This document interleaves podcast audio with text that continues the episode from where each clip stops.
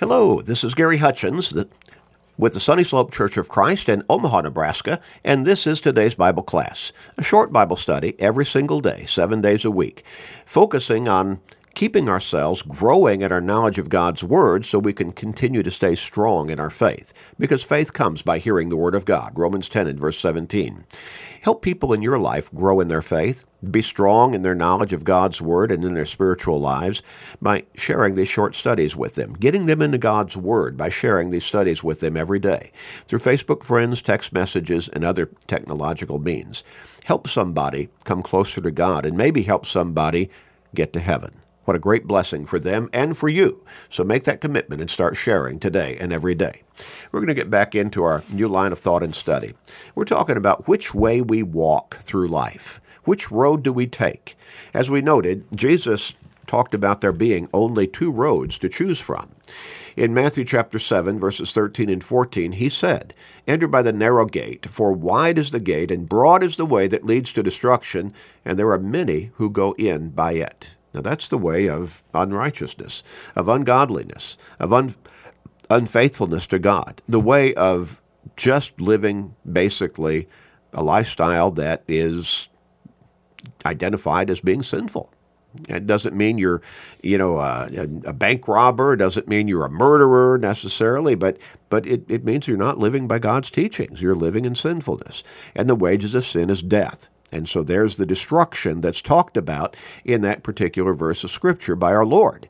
It is the way that leads to destruction, that destruction being eternal condemnation in hell.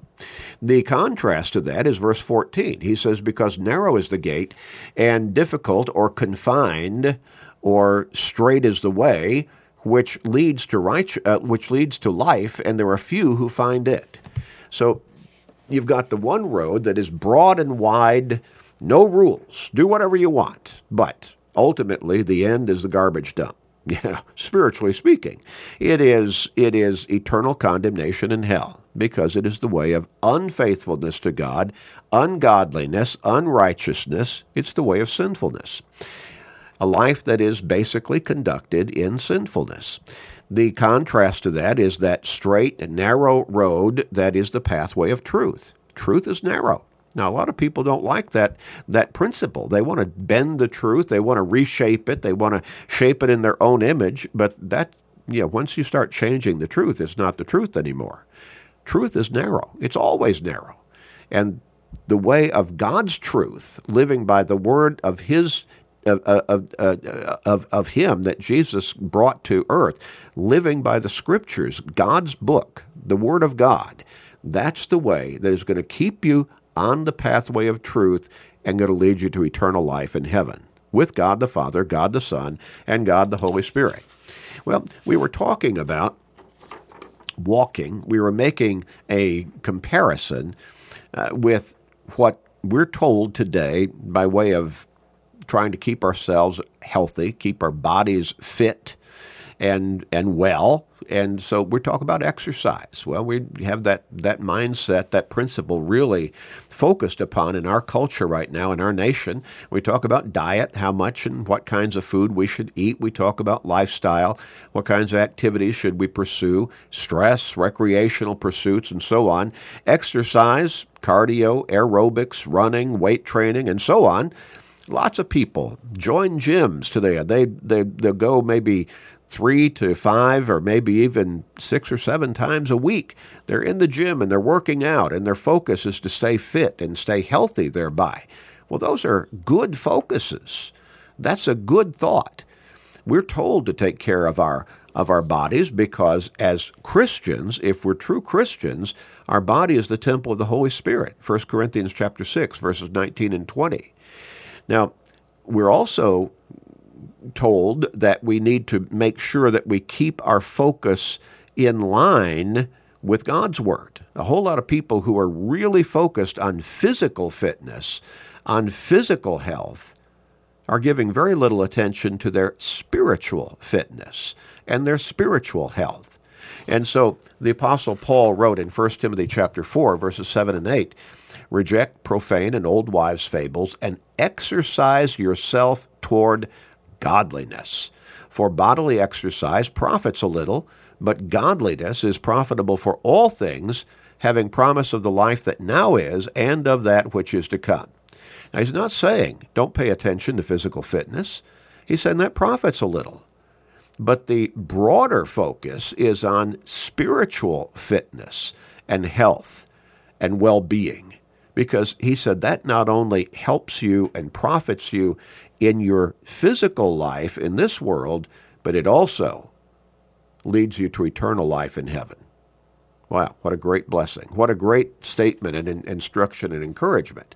So, if our if, if we're true Christians, 1 Corinthians 6 verses 19 and 20 again, then our body is the temple of the Holy Spirit who is in you and who we have from God. And so we need to we need to glorify God in our body and in our spirit, which are God. So we need to take care of our physical bodies, our physical fitness, but we need to keep that in the perspective and in the broad parameter, if you would, of making sure that we're living spiritually fit.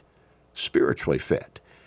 In Acts 24 and verse 16, as we read, the King James Version uh, translates it this way Herein do I exercise myself to have always a conscience void of offense toward God and toward men. And that's talking about spiritual exercise. We read in Hebrews chapter 5, verses 12 through 14, how, how the Hebrews writer was rebuking at least some of those Christians to whom he was writing this particular letter by telling them, you, you have not been paying proper attention to your physic, uh, rather to your spiritual fitness and well-being you're you've been Christians long enough that you should be stronger in your faith. You should be more fit spiritually, but you haven't been paying enough attention to your spiritual development. And so you're you're like a baby just born. You still need to be on the pablum. You need to be on the, the milk of the word rather than the meat of the word. Solid food belongs to those who are full age. The baby, we don't want the baby when he's born to stay on just milk and pablum. We want him to grow into being able to eat table food. Well, the, the Hebrews writer is saying, you need to be on table food spiritually now. But you're still on the milk of the word. You're still having to, to be taught just the very basics and fundamentals of Christianity.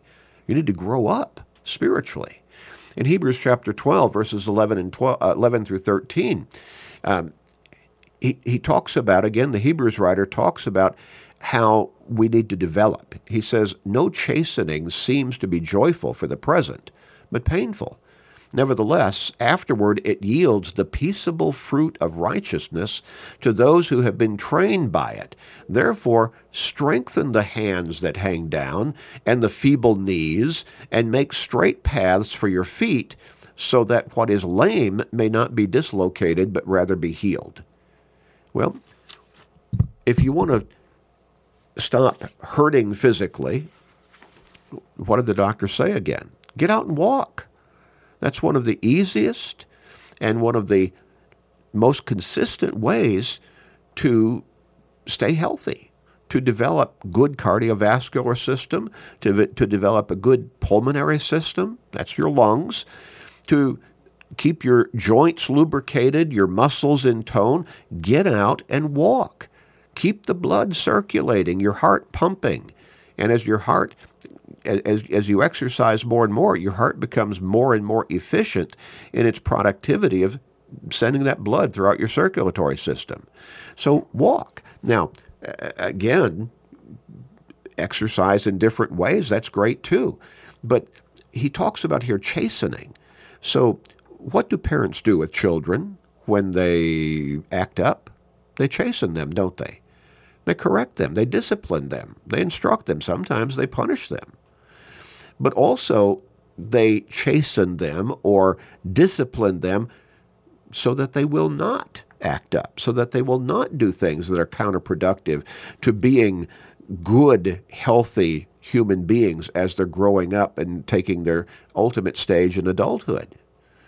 We need to pay attention to our physical strength, but even more, we need to pay attention to our spiritual strength and well being and health. And so he says, strengthen the hands which hang down and the feeble knees. Make straight paths for your feet, so that what is lame may not be dislocated, but rather be healed. He's talking here primarily from a spiritual perspective of discipline, but he's using physical illustrations that we can relate to by way of comparison. We don't want, if we've got a problem with our legs or our back, we don't want to have to deal with that, letting it be that way all of our life. We want to get better. So, what can we do to get our legs better, our back better? Maybe we've got a, a, neck that's you know bothering us. Well, can are there exercises that we can take part in that can strengthen the muscles that, that take care of our neck and guide them, guide our, our, our head to move you know from one side to the other by means of the muscles in our neck. Eh, see, all that's we can relate to that physically, but he's really talking spiritually. Are you dragging spiritually? Are you weak spiritually?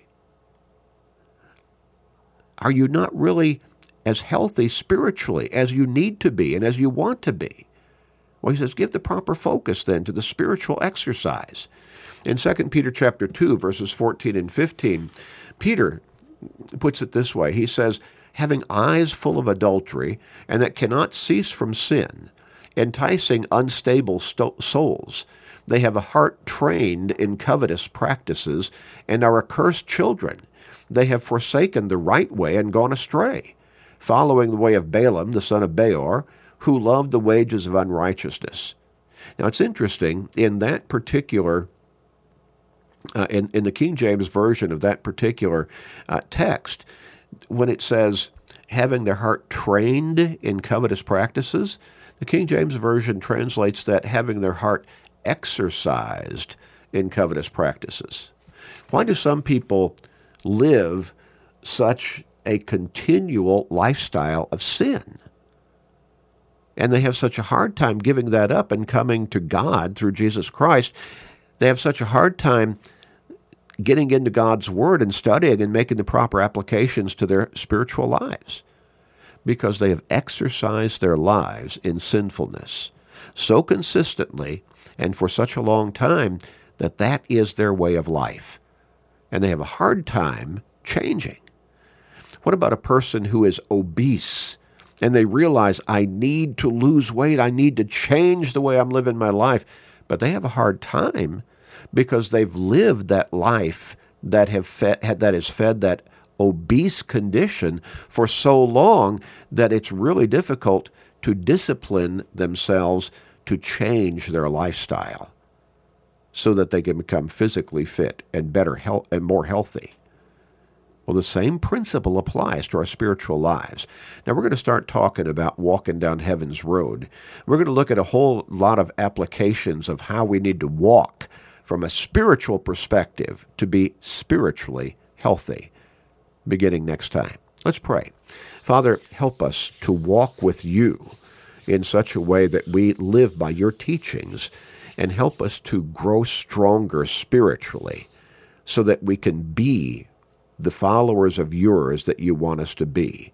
And we can look forward ultimately to walk in those golden streets in heaven for all of eternity. Please, Father, we pray for your forgiveness. Please hear us in Jesus' name. Amen.